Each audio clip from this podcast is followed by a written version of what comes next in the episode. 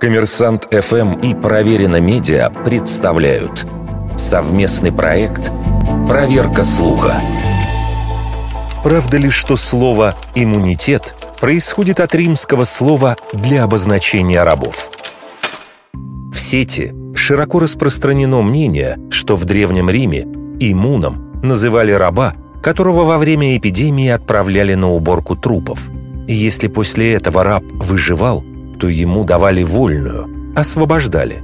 В Большом толковом словаре русского языка под редакцией Кузнецова говорится, что термин «иммунитет» восходит к латинскому «immunitas» или «immunitatis», то есть освобождение от чего-либо. Аналогичная точка зрения представлена и в классическом Оксфордском словаре.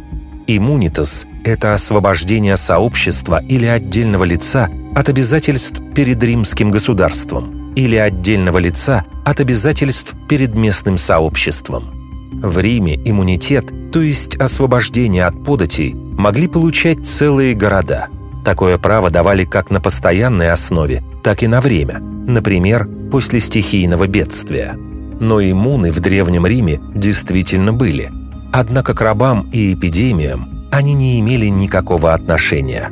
Так называли солдат, которых освобождали от рутинных обязанностей, поскольку те обладали высокой квалификацией в другом деле. Это могли быть, например, кузнецы, каменщики, плотники или конюхи, чьи профессиональные навыки были особо востребованы в армии. В результате факт-чекерам так и не удалось найти ни одного сколько-нибудь серьезного источника, который подтверждал бы версию о происхождении слова «иммунитет» изложенную в соцсетях. Вердикт. Это неправда.